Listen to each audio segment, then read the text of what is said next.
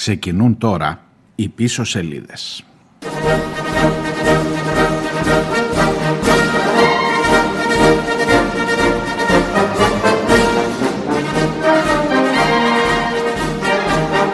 Και ο Ναύαρχος, ειδοποίησετε και τον Ναύαρχο να είναι εδώ στις 8.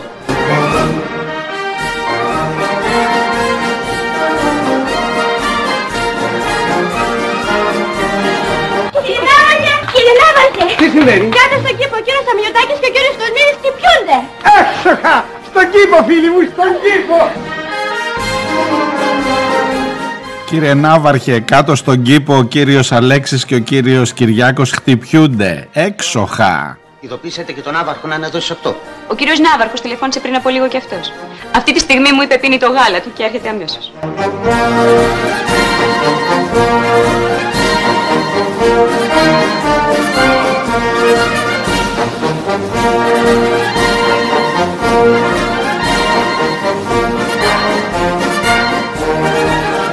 Ναύαρχος Γενεβουρδέζος. Γελεβουρδέζος. Ναυτικό όνομα, πολύ γνωστό. Κάτι κάναμε κι εμείς για το ναυτικό. Βέβαια, δεν μου λέτε ένα γελεβουρδέζο αντιπλήρχο που κόλλησε προετών ένα καράβι στον ιστμό. Τι τον έχετε; Υπερβολές του κυτρίνου τύπου.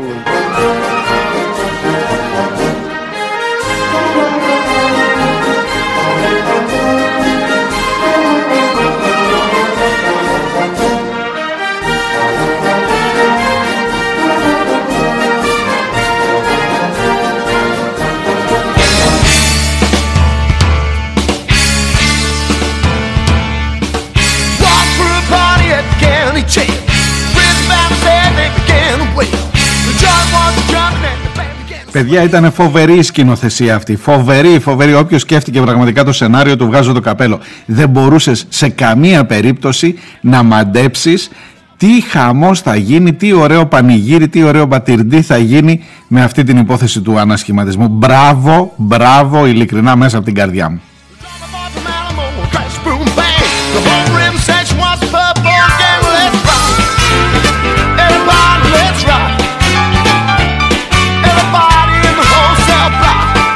Όχι, όχι, όχι. Περάσαμε υπέροχα. Αλήθεια σας το λέω. Περάσαμε υπέροχα. Δηλαδή το ευχαριστηθήκαμε.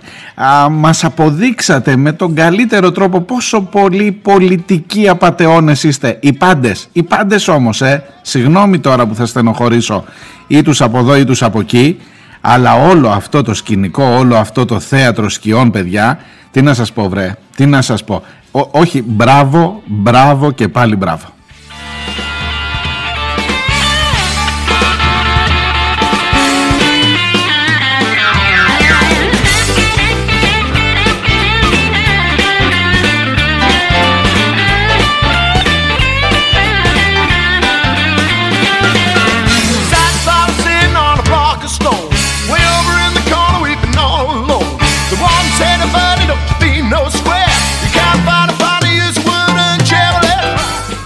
Ακούτε πίσω σελίδες. Είμαι ο Μάριος Διονέλης. Καλό μήνα, καλό μήνα. Πρώτη του μήνα, Τετάρτη μεσοβδόμαδα, 1η Σεπτεμβρίου. Καλό φθινόπωρο. Τώρα μπορώ να το λέω και επισήμως. Μην μου γκρινιάζετε, από σήμερα είναι φθινόπωρο. Είτε μας αρέσει είτε όχι. Αλλά από ό,τι βλέπετε, μια χαρά θα περάσουμε, βρε. Μια χαρά θα περάσουμε.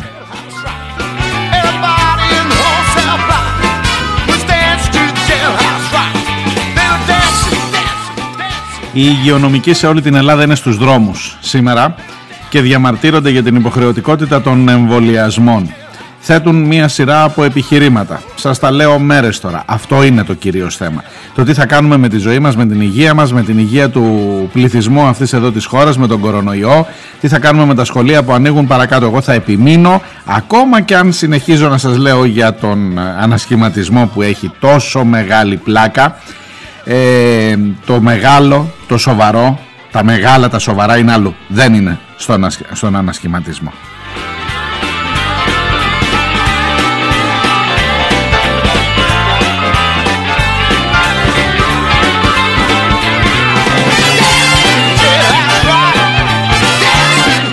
Άσε που έχεις Υπουργό Υγείας Στάνο Πλεύρη. Δηλαδή τι άλλο καλύτερο μπορεί να σου δείξει αυτή τη ζωή; Δηλαδή πραγματικά ε, δεν πρέπει να έχεις παράπονο κανένα ρε παιδί μου. Τουλάχιστον διασκεδάζεις, τουλάχιστον θα μου πεις άλλος διασκεδάζει, άλλος κλαίει. Με τον Πλεύρη, μα τον Πλεύρη, ε, Υπουργό Υγείας. Άμα παρατηρήσετε, όλη η ακροδεξιά έχει περάσει τα τελευταία χρόνια από το Υπουργείο Υγείας. Τι Άδωνης, τι Βορύδης, τι Πλεύρης. Όλη η ακροδεξιά, όταν δηλαδή έχεις δεξιά, ε, ε, στο Υπουργείο Υγείας συνοστίζεται η ακροδεξιά για κάποιο λόγο. Λέ- λέτε να υπάρχει κάτι, κά- κάποιο μέλη εκεί. Ε, και όταν δεν έχεις ακροδεξιά, είχες, είχε περάσει και ο Λοβέρδος που εντάξει δεν τον λες και ακροδεξιό αλλά ε, προς τα εκεί το φέρνει σιγά σιγά δεξιός είναι σίγουρα Ironike, ko se ženi, koliko mrtvi terori harmonike Hiljadu zašto, ali jedno zato Da li će novi rat da počne Rusija ili NATO Κάτσε τώρα πώς να τα βάλεις σε μια σειρά να, να κάνεις μια εκπομπή της ε, προκοπής και μέσα σε μία ώρα να συμπυκνώσεις την επικαιρότητα ενός 24ωρου που πέρασε και να καταλάβεις τι είναι αυτό εδώ που μας συμβαίνει, από πού να ξεκινήσεις. Προφανώς από τον Άβαρχο, τον Αποστολάκη θα ξεκινήσεις, διότι τι να σας κάνω τώρα κι εγώ, δεν φταίω, δεν φταίω. Ήτανε τόσο μεγάλο το σοου, τόσο, μεγα, τόσο ωραία, τόσο πλούσια η παράσταση, μουσικοχορευτικά, χορός, μουσική, βαριετέ, ε, Σάμα Λικόκ, δηλαδή πραγματικά τα είχε όλα αυτό το θέατρο που ζήσαμε χθες. Ovo himna je generacije U šupu civilizacije Ovo himna je generacije Živimo od sekiracije Λοιπόν, νομίζω ότι σε γενικές γραμμές τα ξέρετε, μην επαναλάβω όλο το ιστορικό και σας κουράσω. Μερικές απορίες θέλω να θέσω επί του ζητήματος του Ναβάρχου. Μερικές απορίες, ουσιαστικές νομίζω. Καλά, επί του διαδικαστικού, ε, βρε Ναυαρχέ μου, βρε Ναυαρχέ μου, διότι τα ε, πνιγήκαμε σε μια κουταλιά νερό που να πάρει ευχή. Ε, καλά όλα τα άλλα δεν είχες ενημερωθεί, είχες ζητήσει να πάρεις Υπουργείο, ήταν να τον κάνουν Υπουργό Κλιματικής Αλλαγής και προστασίας, ε, πώς το λένε, πολιτικής προστασίας για ό,τι κακό μας βρει στον τόπο αυτό εδώ, καταστροφές, σεισμούς, λοιμούς, καταποντισμούς, φωτιές και όλα αυτά. Ε, και είχε ζητήσει να γίνει υπουργός, ενώ στην αρχή του λέγανε για αναπληρωτής υπουργός. Γινόταν δηλαδή ένα νταλαβέρι, θέλω να σου πω. Υπήρχε ένα νταλαβέρι. Εκεί πάνω ε, η κυβέρνηση λέει ενημερώσαμε και το ΣΥΡΙΖΑ γιατί ήταν δικός του υπουργός του ΣΥΡΙΖΑ ο Αποστολάκης. Γι' αυτό γίνεται όλη η ιστορία ε, τον Αποστολάκη το μεταξύ όταν τον έκανε υπουργό ο ΣΥΡΙΖΑ ο Μητσοτάκης έλεγε τον συνέκρινε με το σπαντιδάκι της Χούντας επειδή μόλις είχε βγάλει τη στολή και ότι αυτό ήταν άτοπο έναν εν ενεργεία ή περίπου εν ενεργεία μόλις αποστρατευθέντα υπουργό ε, Ναύαρχο μάλλον να τον κάνεις υπουργό ε, και ότι αυτά είχαν γίνει την περίοδο της Χούντας. Τέτοια έλεγε ο Μητσοτάκης. Τώρα τον έκανε αυτός υπουργό ή πήγε να τον κάνει υπουργό. Ε, η συζήτηση ήταν για το αν ενημερώθηκε και αν συνένεσε ο Τσίπρας αλλά και η Φόφη από λίγο διότι υπάρχει αυτή η μεγάλη συζήτηση στα μεγάλα θέματα της κλιματικής αλλαγής της, ε, των καταστροφών των φυσικών της αντιμετώπισης εν πάση περιπτώσει των εκτάκτων καταστάσεων πρέπει να είμαστε ένα πράγμα και δεν χωράει Νουδού, ΣΥΡΙΖΑ, ΠΑΣΟΚ, Κινάλ κλπ. Εκεί πρέπει να είμαστε όλοι μαζί. Και αυτό ήταν το μήνυμα που ήθελε να δώσει ο Μητσοτάκης, λέει τουλάχιστον η δική του πλευρά. Και ενημέρωσε και τον Τζίπρα 10 λεπτά λέει. Μας πήραν 10 λεπτά πριν την ανακοίνωση του ανασχηματισμού και μας είπαν θα κάνουμε υπουργό τον πρώην δικό σας υπουργό. Σας πειράζει, δεν σας πειράζει. Οι, άλλοι- ναι, οι άλλοι είπαν δεν ξέρω θα δούμε, εντάξει, οκ, βλέπουμε, μιλάμε και μετά σε 10 λεπτά το ανακοινώσανε και μετά έγινε ο κακός χαμός. This is how you remind me of what I really am. This is how you remind me of what I really am. It's not like you. Άρχισε και ο χαμός στα social media και να ο αποστάτης και να ο... να πεις που αυτό που έφυγε που έτσι αλλιώς αρχίσαν και γενικώ οι ακόλουθοι του ΣΥΡΙΖΑ στα, μέσα, ενημέ- στα, στα social media να διακινούν όλου αυτού του είδους τις ε, κατηγορίες για τον ε, πρώην Ναύαρχο και πρώην Υπουργό του ΣΥΡΙΖΑ που ήθελε τώρα να γίνει Υπουργός του Μητσοτάκη και περίπου περί εσχάτης προδοσίας ήταν η κουβέντα σε ό,τι αφορά τα κομμα- το κομματικό ακροατήριο. Βγάζει λοιπόν την ανακοίνωση ο Τσίπρας, ο ΣΥΡΙΖΑ, non-paper στην αρχή που λέει για ε, αποστασίες, εντάξει ο Μητσοτάκης το έχει και με τις αποστασίες, είναι φυσικό, η οικογένεια Μητσοτάκη δηλαδή, είναι φυσικό προς τα εκεί να πάει το πράγμα στην ανακοίνωση και να ο αποστάτης και να ο εξωμότης και να και να και να και να και αρχίζει να γίνεται το πράγμα το παιχνίδι χοντρό. εκεί κάπου ο Ναύαρχος κολώνει βρήκε σε ξέρα πως να σας το πω και ενώ είχε συμφωνήσει ε, μετά λέει αφού δεν συμφωνεί και ο ΣΥΡΙΖΑ και αφού δεν υπάρχει διακομματική συνένεση στο πρόσωπό μου δεν το θέλω και μόλις προέκυψε η πρώτη κρίση ο υπουργός που επρόκειτο να, να αντιμετωπίσει όλες τις κρίσεις από εδώ και πέρα κόλωσε, βρήκε σε ξέρα και λέει εγώ δεν θέλω παρετούμε. Η ερώτηση λοιπόν, επειδή τελικά το είπα το ιστορικό χοντρά χοντρά, ε, μετά άρχισε η Νέα Δημοκρατία να λέει κατώτερο των περιστάσεων και ο Ναύαρχος, ο ΣΥΡΙΖΑ πυρπολεί την ε, συνένεση, ο ΣΥΡΙΖΑ να λέει αυτό που θέλατε ήταν να μας διεμβολήσετε και δεν σας νοιάζει καθόλου η συνένεση κλπ. Και άσε τώρα, πιάστε αυγό και κούρευτο. Εγώ έχω μία, μία με δύο ερωτήσεις, δύο ερωτήσεις βασικά. Ναύαρχε, υποτίθεται ότι για να σε κάνει υπουργό, μιλάς εδώ λένε κάνα δεκαήμερο λένε αυτοί. Ρε παιδί μου, εγώ σου λέω δύο-τρεις μέρες. Δύο-τρεις μέρες που να πάρει ευχή. Σε αυτές τις δύο-τρεις μέρες δεν ειδοποίησες τον Τζίπρα. Δεν έγινε κουβέντα μεταξύ σας. Αφού υποτίθεται ότι ακούς τη γνώμη του. Δεν είναι ΣΥΡΙΖΑ ο Ναύαρχος, δεν είναι κομματικός τέλεχο, αλλά είναι, εν πάση περιπτώσει, ένας άνθρωπος, υπήρξε υπουργός της κυβέρνησης εκείνης, του ΣΥΡΙΖΑ, υπουργός άμυνας, είναι κοντά. Δεν πήρες ένα τηλέφωνο, ρε Ναύαρχε. Βρε Ναύαρχε. Και μάλιστα το μάθαμε αυτό τελευταία στιγμή ότι α, αφού αντιδρά τόσο πολύ η αξιωματική αντιπολίτευση και αφού δεν έχει συνένεση, δεν ήξερες από πριν ότι δεν έχει συνένεση που είπες το ναι. Έχει δίκιο η Νέα Δημοκρατία σε αυτό. Τι να κάνουμε τώρα; Κατώτερο των περιστάσεων, γιατί προφανώς κάτι άλλο έχει γίνει. Δεύτερη ερώτηση. Εσείς που είστε, που, που βγαίνετε επί τόπου να ταχώσετε. Να ο αυτός που μας προδίδει ή του ΣΥΡΙΖΑ λέω. Δεν περιμένετε πρώτα να βγει επίσημη ανακοίνωση γιατί μετά έγινε το άξιος στέλεχος της κυβέρνησής μας, ο εξωμότης και λοιπά, αφού το πήρε πίσω, μετά έγινε άξιος στέλεχος και ήταν αλλιώς το πρόσημο σε ό,τι αφορά το πρόσωπο του Ναβάρχου. Περιμένετε να βγει η ανακοίνωση πρώτα, να έρθει η γραμμή και μετά να βγαίνετε στα social, να αρχίζετε να ταχώνετε. Υπομονή, λίγο δηλαδή χρειάζεται λίγο αυτοσυγκράτηση γιατί μπορεί να την πατήσεις πολύ άσχημα. Και η βασική, η βασικότερη ερώτηση όλων. Δεν μου λέτε ρε παλικάρια και η μεν και η δε. Επειδή όλο αυτό είναι ένα σκηνικό που δείχνει με πάρα πολύ καθαρό τρόπο ότι είστε πραγματικά πολιτικοί απαταιώνες. Ε, ναι, βαριά κουβέντα λέω. Δεν μου λέτε τώρα, στο πρόσωπο του Αποστολάκη, δηλαδή μου δείχνεις τι σημαίνει, ακριβώς τι δουλειά κάνουν οι υπουργοί; Γιατί είναι εκεί οι υπουργοί; Για πείτε μου μια, μια ολιά που λέμε και στην Κρήτη. Για να αντιμετωπίσεις την κλιματική αλλαγή χρειάζεται ένα αβαρχός. Δηλαδή θα την τορπιλήσουμε την κλιματική αλλαγή. Θα, τι θα κάνουμε, θα, την, θα κάνουμε ναυμαχία με την ε, κλιματική αλλαγή; Ο άνθρωπος που έπρεπε να είναι εκεί που έχεις τώρα φυσικές καταστροφές, έχεις μπροστά φαινόμενα, αν το ότι είναι πλημμύρες, σεισμοί, λοιμοί, καταποντισμοί, τα ξαναλέω. Ε, και θα έχει να επιτελέσει αύριο μεθαύριο θα ξαναχιονίσει θα κλείσει ο, η εθνική οδός θα πέσει ξανά το ρεύμα. Ο Ναύαρχος τι θα κάνει επ' αυτού; Θα έχει ένα γενικό είναι στράτευμα. Ε, εντάξει ο στρατός σε μερικές ε, περιπτώσεις σίγουρα μπορεί να βοηθήσει. Αλλά κάτι, υπάρχουν κάποιοι περίεργοι άνθρωποι. Βλέπω και ανθρώπους που είμαστε και φίλοι και από το WWF και ανθρώπους που είναι κοντά στα περιβαλλοντικά που την θέτουν αυτή την απορία. Δεν είναι δική μου. Σας τη μεταφέρω.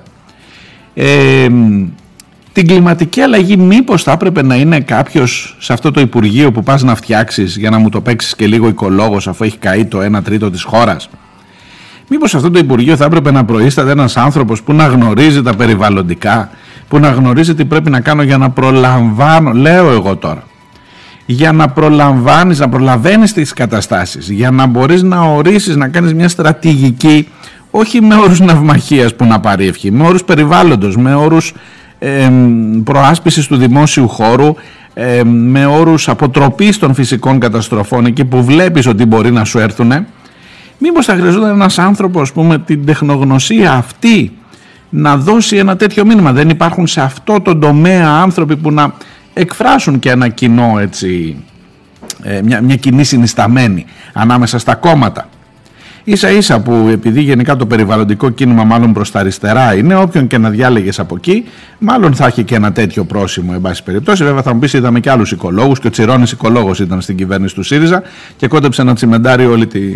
Εν πάση περιπτώσει ε, εγώ λέω για το πρόσωπο, για, το, για την ιδιότητα του προσώπου. Είστε σίγουροι ότι χρειαζόταν ένας ναύαρχος για να μας κάνει πολιτική προστασία και αντιστροφή και πρόληψη για την κλιματική αλλαγή και για τις επιπτώσεις των φαινομένων αυτών; Ή χρειαζόσουν κύριε Μητσοτάκη μου τον συγκεκριμένο ναύαρχο που έχει μια καλή έξωθεν μαρτυρία, είναι η αλήθεια και που ήθελες, έχει δίκιο εδώ ο Τσίπρας, ήθελες μόνο να δείξεις ότι εμβολίζεις και το δικό του χώρο για να γράφουν σήμερα το πρώτο θέμα, το η εφημερίδα, το Πρόταγκον, τα δικά σου μέσα, το Liberal, για να γράφουν να ο Μητσοτάκης διεμβολίζει το χώρο του ΣΥΡΙΖΑ και άρα δεν βγήκε αυτό με τις αντιδράσεις και άρα σήμερα έχουμε όλοι να παρακολουθούμε αυτό το θέατρο του παραλόγου.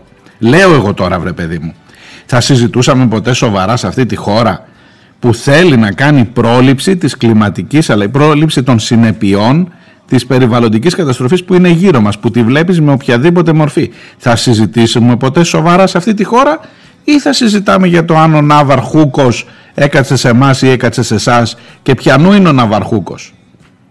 Κύριε Ναύαρχε, χτυπούνται δύο παλικα... παλικάρια στον κήπο, ο Αλέξης με τον Κυριάκο για τα μάτια σου και ο Ναύαρχος φωνάζει έξοχα όλοι στον κήπο του Προεδρικού Μεγάρου. Πάμε να τον δούμε. with all of the guys in the corner. Oh, baby, you're the latest trick. Oh, you seem to have this.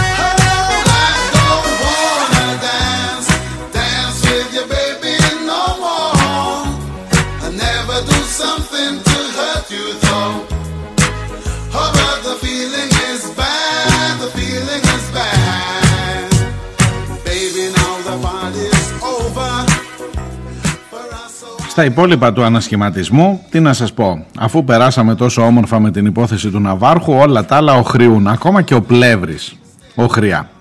Ή εν πάση περιπτώσει σου δημιουργεί μερικά ερωτήματα ρε παιδί μου.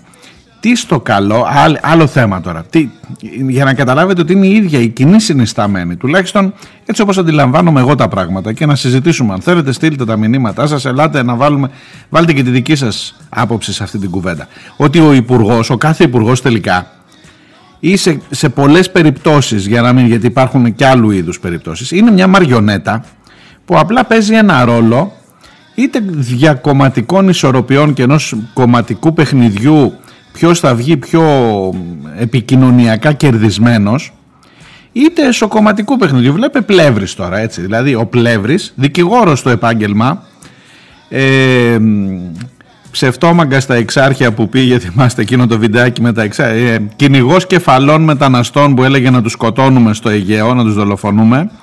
Τι να σας πω, όλες οι ιδιότητες, πάρ' τη μία και άσε την άλλη. Η επαγγελματική του ιδιότητα είναι δικηγόρος. Εντάξει, δεν βαριέσαι. Ε, θα είναι υπουργός υγείας.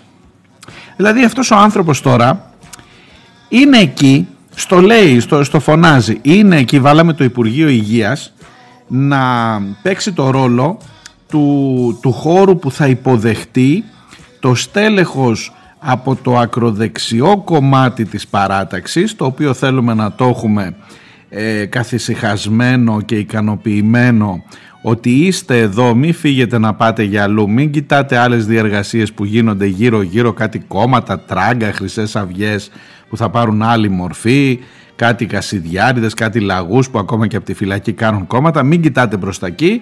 Όλα τα φιντάνια της ακροδεξιάς και του, του, του φασισμού σε αυτήν εδώ τη χώρα είναι μέσα εδώ σε εμάς, μαντρωμένα, τους κάνουμε υπουργούς και μια χαρά προχωράμε.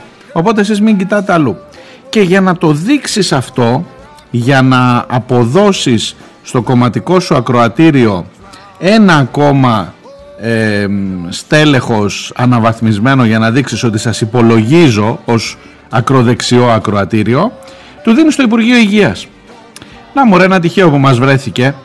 Μέσα στην πανδημία μέσα στο, στο χαμό μέσα στο τέταρτο κύμα μέσα στον πόλεμο που δίνεται με το θέμα του εμβολίου με τους αντιεμβολιαστές μέσα στην υπόθεση όλη αυτή της υποχρεωτικότητας που πληγώνει πραγματικά την κοινωνία με όποια μεριά κι αν είσαι μέσα στην ε, έξαρση ξανά των κρουσμάτων και των θανάτων, των διαλυσολινώσεων κλπ. Εσύ δίνεις το Υπουργείο Υγείας για να ικανοποιηθεί, πώς να σου το πω, για να διατηρήσεις τους συσχετισμούς μέσα σε ένα κομματικό δεξιό, ακροδεξιό ακροατήριο. Υπέροχα ρε εσύ.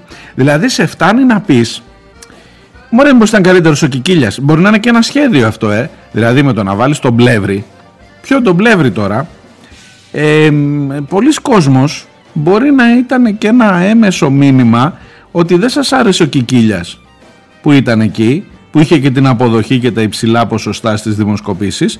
Ορίστε τώρα που μου γκρινιάζατε, ε, θα βάλω τον πλεύρη για να δεις τι εστί Κικίλιας. Και τι καλός που ήταν ο Ξέρω εγώ, είναι λέει ψυχραμένη τώρα, πλάκα κάνω. Είναι ψυχραμένη. Ο Κικίλιας έχει πάρει πολύ μεγάλη δόξα μετά της υγείας και ο άλλος φαίνεται ότι νιώθει ότι το κοντένει η, η απήχησή του ο Κυριάκος.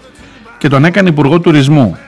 Έφαγε και όλη την αυτή ο, ο Θεοχάρης ο ανεπανάληπτος υπουργός τουρισμού. Πέρασε δυο σεζόν κοροϊδεύοντας όλο τον κόσμο ότι τηρούνται τα μέτρα και καλά. Πήγε καλούτσικα ο τουρισμός τον Αύγουστο δηλαδή θα είχε να λέει ότι να έστω ρε παιδί μου τον Αύγουστο κάτι καταφέραμε και πάνω εκεί τον διώχνει και βάζει τον Κικίλια γιατί κάπου έπρεπε να τον ξεπετάξει, να μην τον βγάλει και εντελώς εκτός. Ε, και φανεί σαν ε, παραδοχή του ότι τα κάναμε χάλια στην ιστορία της πανδημίας. Αλλά μου φέρνει στον πλεύρη. Για να με κάνεις να πω βρε μήπως ήταν καλύτερος ο Κικίλιας τι να πω ξέρω εγώ.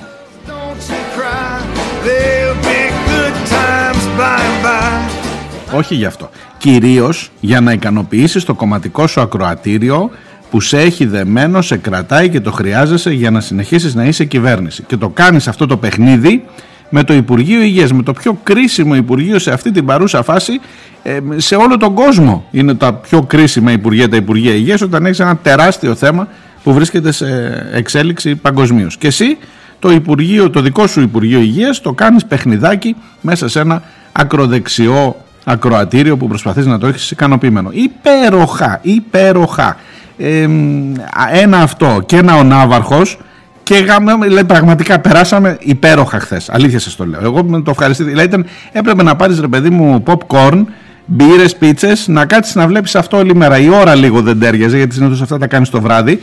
Αλλά και το μεσημέρι εκεί που ανοίγαμε κανάλια αντιδράσεις, αυτό υπέροχο σου λέω ρε παιδί μου. Τι ταινία, τι. Σου λέω σούπερ, σούπερ.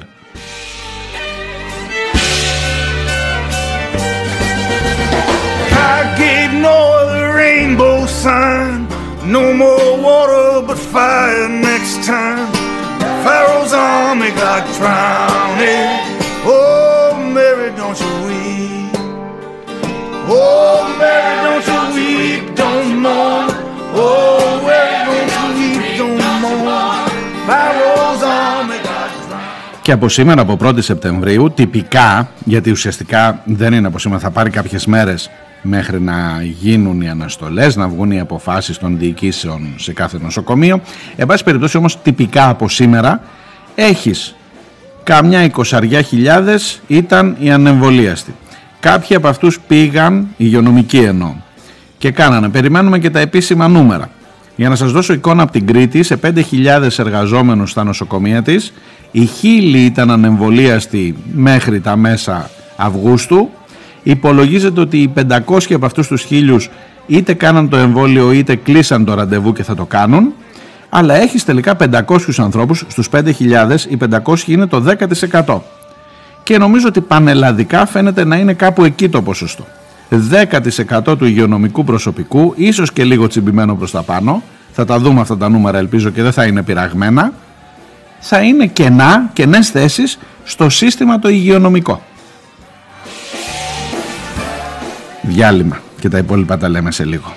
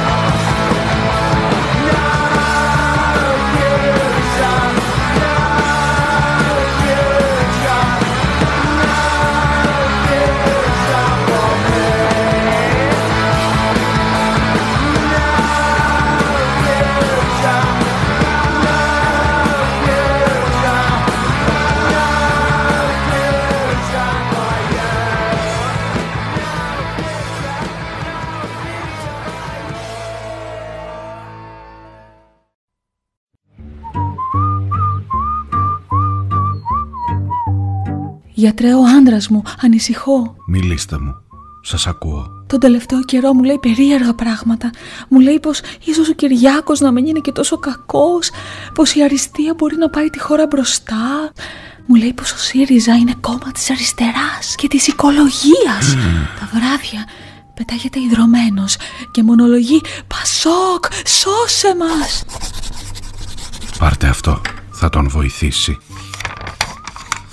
πίσω σελίδες. Μία ώρα κάθε μέρα. Δευτέρα με Παρασκευή. Όλα θα πάνε καλά.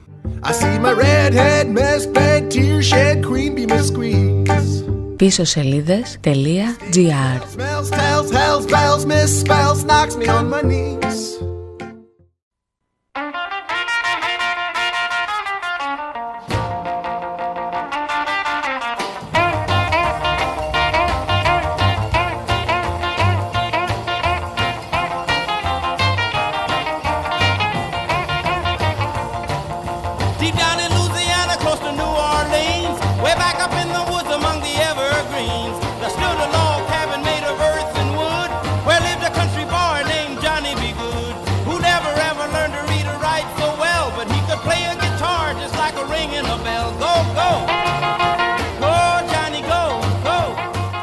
Ακούτε πίσω σελίδες. Μέρος δεύτερο. Είμαι ο Μάριος Διονέλης. Πίσω σελίδε.gr είναι το site της εκπομπής.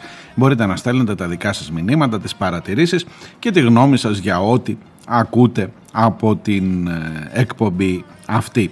Είναι Τετάρτη, Μεσοβδόμαδα και αρχή του μήνα. Καλό μήνα σε όλους. 1η Σεπτεμβρίου με τους υγειονομικούς σε όλη την Ελλάδα σήμερα στους δρόμους. Σεβαστές απολύτως οι κινητοποιήσεις τους. Ε, εκτός από το ζήτημα της ε, υποχρεωτικότητας ή μη, στο οποίο προφανώς μπορούμε να διαφωνούμε, Υπάρχει το ζήτημα της αναπλήρωσης, του τρόπου της αναπλήρωσης των θέσεων των ανθρώπων που θα βρεθούν εκτός του συστήματος υγείας. Και εκεί υπάρχουν πάρα πολλοί αστερίσκοι. Σας έλεγα και χθες, λίγο να κάνεις το ρεπορτάζ αυτό, λίγο να ψάξεις να δεις σε ποιους τομείς θα λείψουν; Νομίζω θα έχουμε στατιστικά στοιχεία συγκεκριμένα ή θα πρέπει να τα αναζητήσουμε. Αυτοί οι άνθρωποι που θα φύγουν με αναστολή επειδή δεν θέλουν να εμβολιαστούν, επειδή κακώς κατά την ταπεινή μου γνώμη δεν θέλουν να εμβολιαστούν αλλά εν πάση περιπτώσει δεν ξέρω αν ο νέος υπουργός Υγείας ο κύριος Πλεύρης έχει άλλες ιδέες στο μυαλό του θεωρώ ότι ακόμα είμαστε στη φάση που δεν μπορείς κανένα να τον αρπάξεις, να τον συλλάβεις, να του περάσεις χειροπέδες και να τον εμβολιάσεις με το ζόρι. Νομίζω ότι είμαστε εκεί ακόμα. Ε, Θάνο, τι λες, ή, ή να το ξανασυζητήσουμε. Δεν ξέρω, επειδή είναι και ο μπαμπάς που είχε κάτι άλλες έτσι λίγο πιο περίεργες ιδέες. Ε. Τέλος πάντων, καλά. Θα μας τα πει, φαντάζομαι, ο νέος Υπουργός Υγείας. Σε κάθε περίπτωση όμως, ο τρόπος με τον οποίο θα γίνει η αναπλήρωση των ανθρώπων αυτών, είσαι υγειονομικός, είσαι νοσηλευτής, ξεκινάει λέει μια διαδικασία για να κάνεις τα χαρτιά σου αν θέλεις να ε, προσληφθείς στη θέση αυτού του εργαζόμενου που έφυγε ή που θα μείνει για κάποιο διάστημα σε αναστολή. Ε, είναι καθαριστικό προσωπικό, είναι βοηθητικό προσωπικό στα νοσοκομεία, είναι διοικητικό προσωπικό. Τότε αρχίζεις λέει να συζητάς για τις συμπράξεις δημόσιου ιδιωτικού τομέα που σημαίνει γραφεία ενοικιάσεως υπαλλήλων για όσο καιρό χρειαστεί. Είναι αυτή η τρόπη για να αντιμετωπίσεις με σοβαρότητα τον χώρο της υγείας εν μέσω πανδημίας. Οι εργαζόμενοι λένε όχι και εγώ λέω όχι, νομίζω ότι έχουν δίκιο. Επίσης το να συγχωνεύεις τμήματα και να πηγαίνει τη μία μέρα τον ε, έναν υπάλληλο να υπηρετεί στην κλινική Χ και την άλλη μέρα να είναι στην κλινική Ψ. Ε, με άλλες ανάγκες, με άλλα δεδομένα, με άλλες ε, συνθήκες λειτουργίας. Μπορεί να γίνει αυτό; Οι εργαζόμενοι λένε όχι. Σε κάθε περίπτωση ήσουν έτοιμος να εφαρμόσεις αυτό το μέτρο της υποχρεωτικότητας ε, σε ό,τι αφορά τον εμβολιασμό; Και εδώ η απάντηση είναι πάλι όχι, δυστυχώς.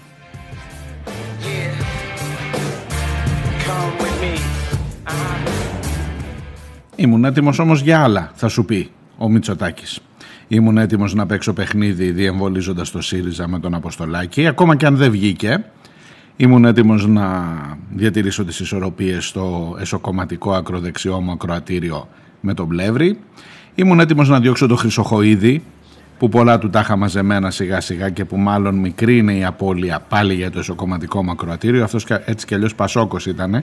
Αυτό το Πασόκ το ρημάδι, το έρμο, τους δίνει τα στελέχη και από εδώ και από εκεί και στο ΣΥΡΙΖΑ και στην Δημοκρατία. Τρώνε τη χλαπάτσα όταν δεν πάει. Δηλαδή να πω και ένα καλό λόγο για το Χρυσοχοίδη.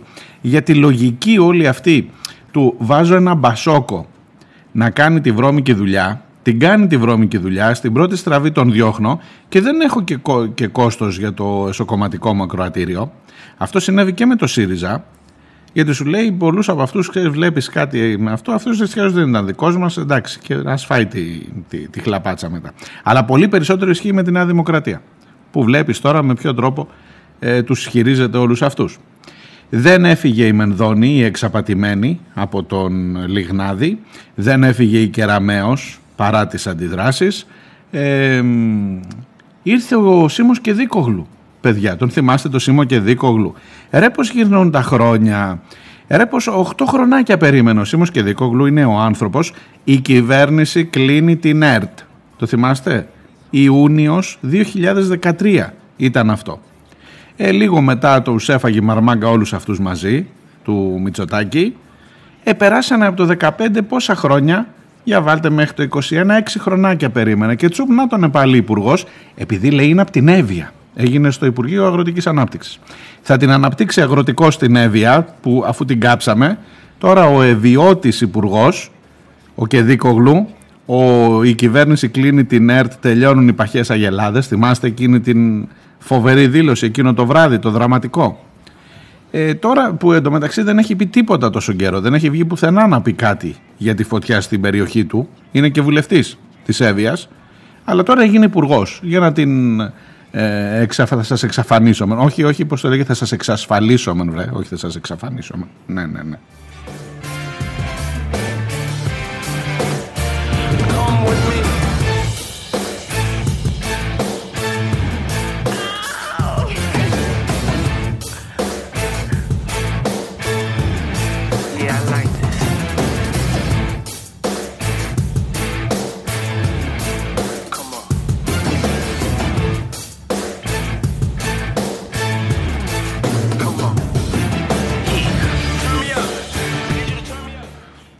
Ο Χρυσοχοίδης δε φεύγοντας μας απείλησε.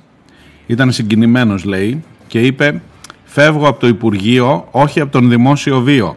Μπορείς να το πάρεις και ως απειλή αυτό. Καταρχάς θα έχεις χρόνο να διαβάζεις. Να διαβάζεις τα μνημόνια. Το μνημόνιο αλήθεια το έχει διαβάσει από τότε. Ο Χρυσοχοίδης που δεν το έχει, το έχει, δια... το έχει ψηφίσει χωρίς να το διαβάσει. Εν πάση περιπτώσει θα έχεις αρκετό χρόνο. Τώρα το ότι μας απειλήσει ότι δεν φεύγεις από το Δημόσιο Βίο δεν ξέρω, μάλλον κάτι, κάτι κακό έχεις ως απειλή, εκτός αν θέλεις ε, να, αυτό, τονώ, να τονώσεις την αυτοπεποίθησή σου ότι εντάξει ρε παιδί μου δεν θα χαθώ από το αυτό, κάποιος θα με πάρει μετά. Έχω τόση εμπειρία, με αγαπάνε και οι Αμερικανοί πολύ. Ποιος ξέρει, ποιος ξέρει. Ε, δεν ξέρεις πότε θα τον ξαναδείς μπροστά τον κύριο Μιχάλη. Εν τω μεταξύ τα κρούσματα παιδιά στη χώρα είναι 3.628 χθες. Δηλαδή είναι εκεί που λες τα έχω λύσει όλα τα άλλα Τσακώνομαι με τον Αποστο... για το θέμα του Αποστολάκη, τσακώνομαι για όλα αυτά, κάνω τις εντυπώσεις, το αυτό, το με αυτό, μη κάνουμε παραδόσεις, παραλαβές, ε, προσπαθούμε να αλλάξουμε το κλίμα στις δημοσκοπήσεις επειδή ειδικά με τις φωτιές πληγωθήκαμε πολύ και τώρα την πληρώνει ο Χρυσοχοίδης ούτε για τη Νέα Σμύρνη, ούτε για το ξύλο, ούτε για τις απαγορεύσεις συγκεντρώσεων, ούτε για όλα όσα έχουμε ζήσει από τον Χρυσοχοίδη, ούτε για τον Ινδάρε, ούτε τι να σας πω. Ε, τώρα με τις φωτιές όμως ήταν το άκρονάωτο. Αλλά εσύ έχεις καθημερινά είσαι κοντά στα 4.000 κρούσματα. Και άλλοι 22 θάνατοι, 344 διασωληνωμένοι, σας λέω τα χθεσινά νούμερα. Και καλπάζει αυτό. Και ενώ καλπάζει αυτό συνεχίζει, εσύ βάζεις Υπουργό Υγείας στο Θάνο Πλεύρη. Άμα έχεις μια ρηξικέλευτη πολιτική, άμα έχεις ιδέες πραγματικά για, τον, για την ανασυγκρότηση του τόπου ρε παιδί μου, άμα έχεις πραγματικά ένα όραμα. Πώς το είχε πει όταν, ήταν, όταν βγήκε πρωθυπουργός, ο ουρανός θα γίνει πιο γαλανός σε αυτήν εδώ τη χώρα. Ε, Προφανώς εννοούσε το γαλανό της Νέας Δημοκρατίας ή το πολύ βαρύ γαλάζιο που πάει πιο πέρα, μπλε, βαρύ, σκούρο, μαύρο τελικά, για να όταν μιλάμε για πλεύρη. Δεν ξέρω τι ακριβώς έχει στο μυαλό του. Πάντως μέσα σε αυτό της πανδημίας την ε, έξαρση, τη νέα έξαρση, εσύ βάζεις στο Υπουργείο το Θάνο Πλεύρη. Οκ, okay, οκ. Okay.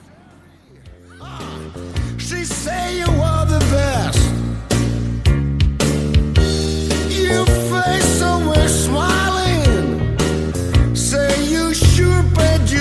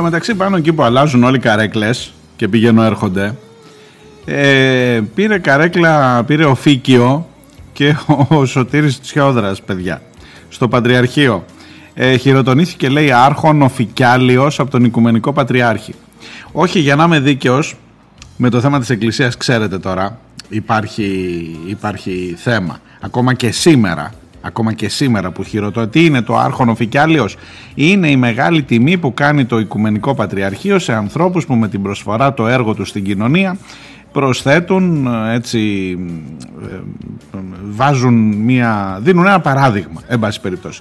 Και τους κάνουν αυτή την ε, τιμή. Πήγε εκεί στο Οικουμενικό Πατριαρχείο τον ευλόγησε και ο άλλος και έσκυψε αυτό. Εντάξει οκ okay, και λοιπά. Έβγαλε έναν ωραίο λόγο ο Σωτήρης. Έβγαλε έναν ωραίο λόγο μάλιστα έβαλε και για τα fake news που κυκλοφορούν μέσα στην εκκλησία στους εκκλησιαστικούς κύκλους ε, όλο αυτό το, το, το πράγμα εν πάση περιπτώσει. Ε, να, να, να, αναφέρθηκε λέει στις ψευδείς ειδήσεις, θα το διαβάζω. Ταλαιπωρούν την επιστημονική κοινότητα και την κοινωνία εν μέσω πανδημίας κάνοντας λόγο για επίμονη και ανυποχώρητη διαφωνία, η εγωιστική, η βασιζόμενη σε ψεύδι και όχι σε επιστημονικά επιχειρήματα αντιλογία, γίνεται συχνά παρανοϊκή, ασυμπαθής προς τον συνάνθρωπο και εν τέλει αντικοινωνική εμποδίζοντας την προσέγγιση της αλήθειας και της ελευθερίας. Ε, είναι αυτό λίγο έτσι μια γλώσσα φτιαγμένη όπως πρέπει για το Πατριαρχείο.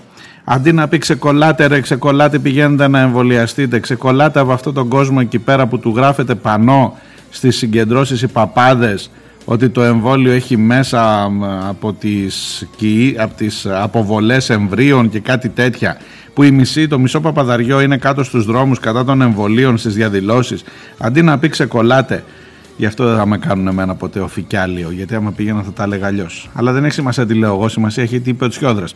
Στη σωστή κατεύθυνση. Δεν λέω. Αλλά βρε σωτήρι μου, πόσες φορές τα έχουμε πει. Ακόμα δεν είναι πρόεδρος ο Σωτήρης στην Επιτροπή Λοιμοξιολόγων.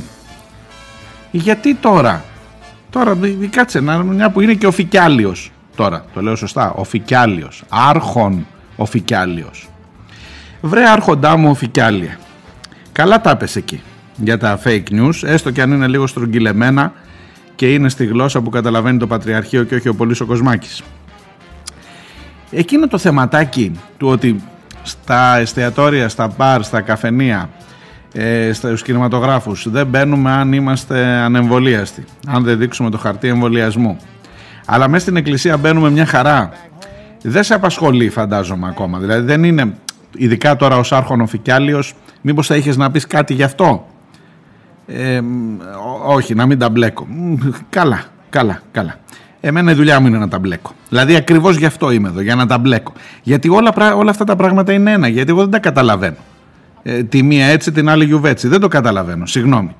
Αλλά τέλος πάντων, εντάξει, εντάξει, κάναμε και τον. Όλοι πήραν καρέκλες εχθές, πήρε και ο Σωτήρης ακόμα ένα οφίτσιο, οφίκιο και είναι άρχον του Οικουμενικού Πατριαρχείου. Δεν έρχομαι εδώ ως άρχον, έρχομαι ως δούλος, είπε απέναντι στον Πατριάρχη.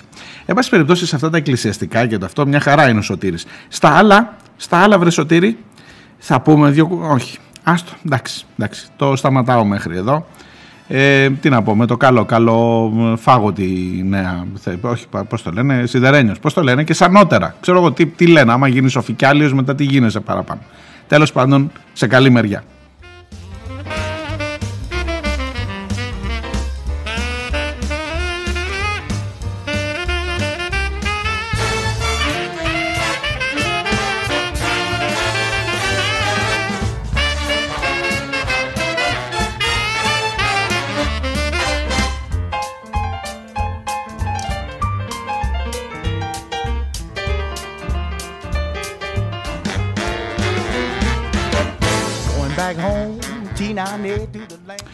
Αριστοτέλειο Πανεπιστήμιο, σας λέω, χθες ήταν μια μέρα που όλοι παίρναν από κάτι.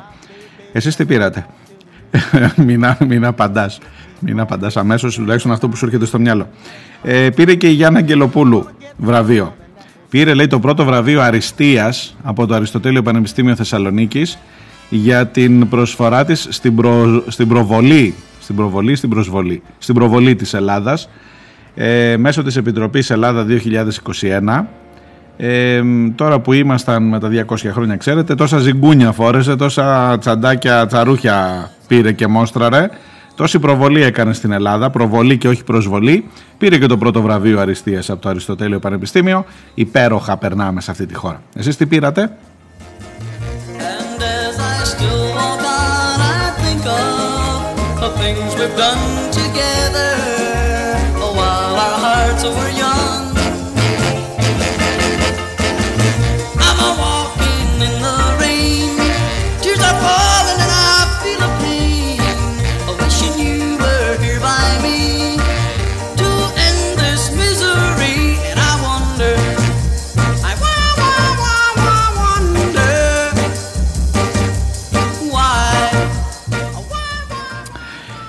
Κυδεύτηκε χθες ο Άκης Τσοχατζόπουλος. Και πήγαν οι αθεόφοβοι, δηλαδή μερικές φορές μου τραβάτε και εσείς τη γλώσσα, αν και στις κηδείες και στους αποχαιρετισμούς. Ε, τέλος πάντων εντάξει δεν λέω εγώ τα ο νεκρός δικαιώνεται και αυτά είναι τρίχες αλλά τουλάχιστον την ώρα που κάποιοι άνθρωποι κλαίνε ε, δεν είναι και πολύ κόμψο τέλος πάντων αλλά μου τραβάτε και εσείς τη γλώσσα πήγανε και βάλανε όταν βγήκε το φέρετρο από την εκκλησία δεν ξέρω αν το είδατε το πλάνο αυτό σκεπασμένο πρώτα με την ελληνική σημαία την ελληνική σημαία τη βάλαμε στον Άκη Τέλος πάντων, καλά, δεν είναι αυτό το θέμα μου. Λίγο με τη μουσική, λίγο με τα τραγούδια. Επειδή εγώ μεγάλωσα και με αυτά τα τραγούδια και επειδή μιας εποχής, μιας ηλικίας, εμείς οι 45 και λίγο πλάσα από εμάς, αλλά και λίγο και πολύ και μεγαλύτεροι και 70 τον ακούς τώρα τον ήλιο, το, θα το μεθύσουμε τον ήλιο. Καταρχάς η Μυρσίνη Λοΐζου έχει απαγορεύσει στο Πασόκ να χρησιμοποιεί το τραγούδι του πατέρα της όποτε κάνουν κομματικές εκδηλώσεις. Θα μου πεις τώρα αυτό δεν ήταν κομματική εκδήλωση. Κάποιος σκέφτηκε, ε, έβαλαν δύο ηχεία δίπλα στην εκκλησία και παίξανε το Θα τον μεθύσουμε τον ήλιο. Ε, μια λεπτομέρεια ήταν ότι δεν το παίξανε με το Λοίζο, ενώ είναι του Λοίζου η μουσική, δεν το παίξανε την κλασική εκτέλεση που τραγουδά ο Λοίζο. Παίξανε μια εκτέλεση από ζωντανή συναυλία με νταλάρα και φαραντούρι. Και με αυτόν τον τρόπο τιμήσαν, αποχαιρέτησαν τον Άκη. Ε, μπροστά οι παπάδες, κάντε το εικόνα λίγο, μπροστά οι παπάδες. Πίσω οι έξι που κρατούν το φέρετρο, πιο πίσω η Βίκη με το γιο. Ε, και όλοι στέκονται σούζα για να ακούσουμε το θα τον μεθύσουμε τον ήλιο. Οι παπάδες δεν είναι πιο, το πιο γλαφυρό σκηνικό. Τέλος πάντων, το σταματώ. Το σταματώ μέχρι εδώ. Ε, Θεός χωρέστον, κυριολεκτικά όμως Θεός σχορέστον και ε, ξέρω εγώ, αν υπάρχει εκεί πάνω κάπου ας κρίνει εκείνος ε, οι εδώ έκριναν και καταδίκασαν νομίζω. Τέλος πάντων, αυτό μέχρι εκεί για τον Άκη. You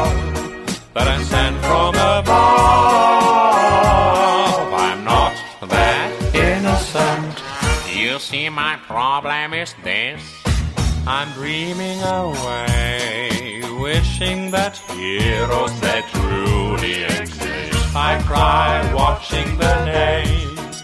Can't you see I'm a fool in so many ways? But to lose all my senses, that is just so typically me, baby. Oops, oops, I did it again. I played with your heart, got lost in the game. Oh, baby, baby, oops, you think I'm in love, but I'm sent from above. I'm not that innocent.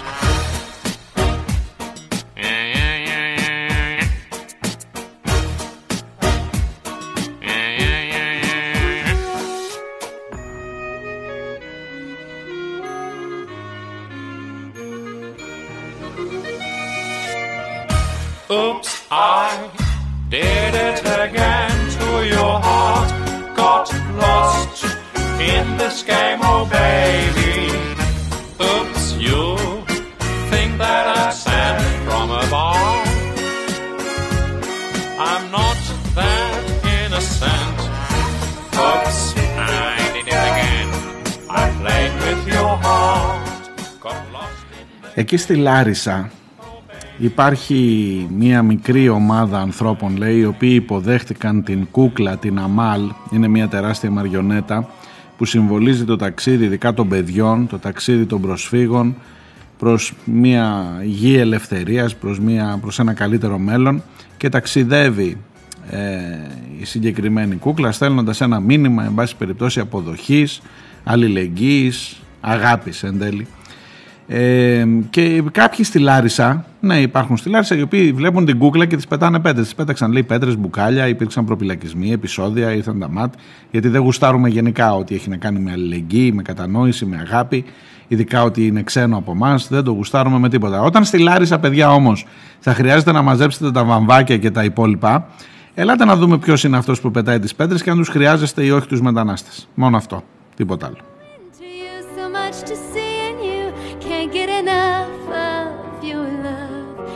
Even here with you, I'm always missing you.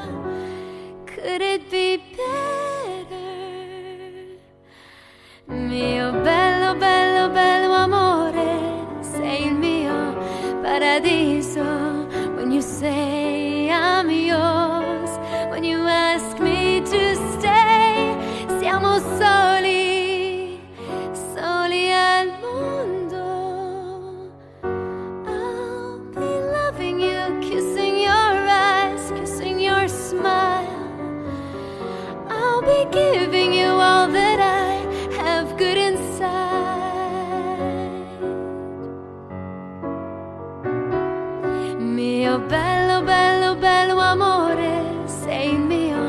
Paradiso. When you say I'm yours, when you ask me to stay,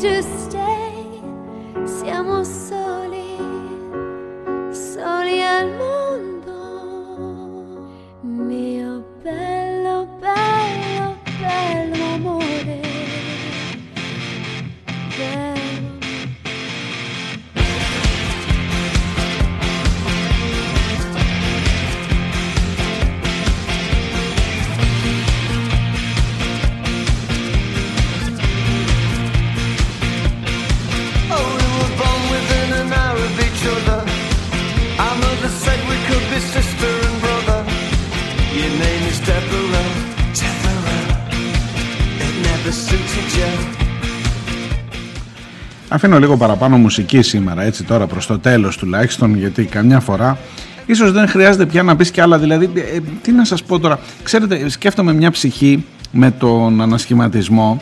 Συζητιέται πολύ το όνομά του αυτές τις μέρες, όχι για υπουργός, αλλά συζητιέται κάθε φορά που ένα από τα αυτά τα στελέχη τα, του πρώην Λάος, τον θυμάστε το Λάος, που δεν ήθελε να τον λέμε Λάος, ήθελε να τον λέμε Λαός, ο Καρατζαφέρης δε, Πού να είναι αυτή η ψυχή; Τόσα φιντάνια έβγαλε. Τι να σας πω; Υπουργός Ανάπτυξης ο ένας. Υπουργός Εσωτερικών ο άλλος ο Βορύδης. Υπουργός Υγείας ο Πλεύρης. Ε, ο άλλος ο Βελόπουλος είναι αρχηγός κόμματος. Μόνο ο Καρατζαφέρης λείπει από αυτή τη. Μήπως είναι κυβέρνηση λαός τελικά; Πού έχει χαθεί ο άνθρωπος αυτός δηλαδή κανονικά. Πρέπει να πίνουν νερό στο όνομά του οι υπουργοί αυτοί. Δηλαδή, αν σε έναν άνθρωπο χρωστάνε την ύπαρξή τους, είναι ο Καρατζαφέρης. Που μου γίνονται και υπουργοί τώρα. Τι να πεις. Τέλος πάντων. Λοιπόν, εγώ θα σας χαιρετήσω. Ραντεβού αύριο. Ε, την ίδια ώρα. Πάντα. Και με, τα, με τις εξελίξεις, με την καταμέτρηση τελικά του πώς είναι οι άνθρωποι που θα λείψουν από τα ε, νοσοκομεία. Γιατί αυτό είναι το σημαντικό. Ούτε οι ναύαρχοι, ούτε οι πλωτάρχες. Γεια.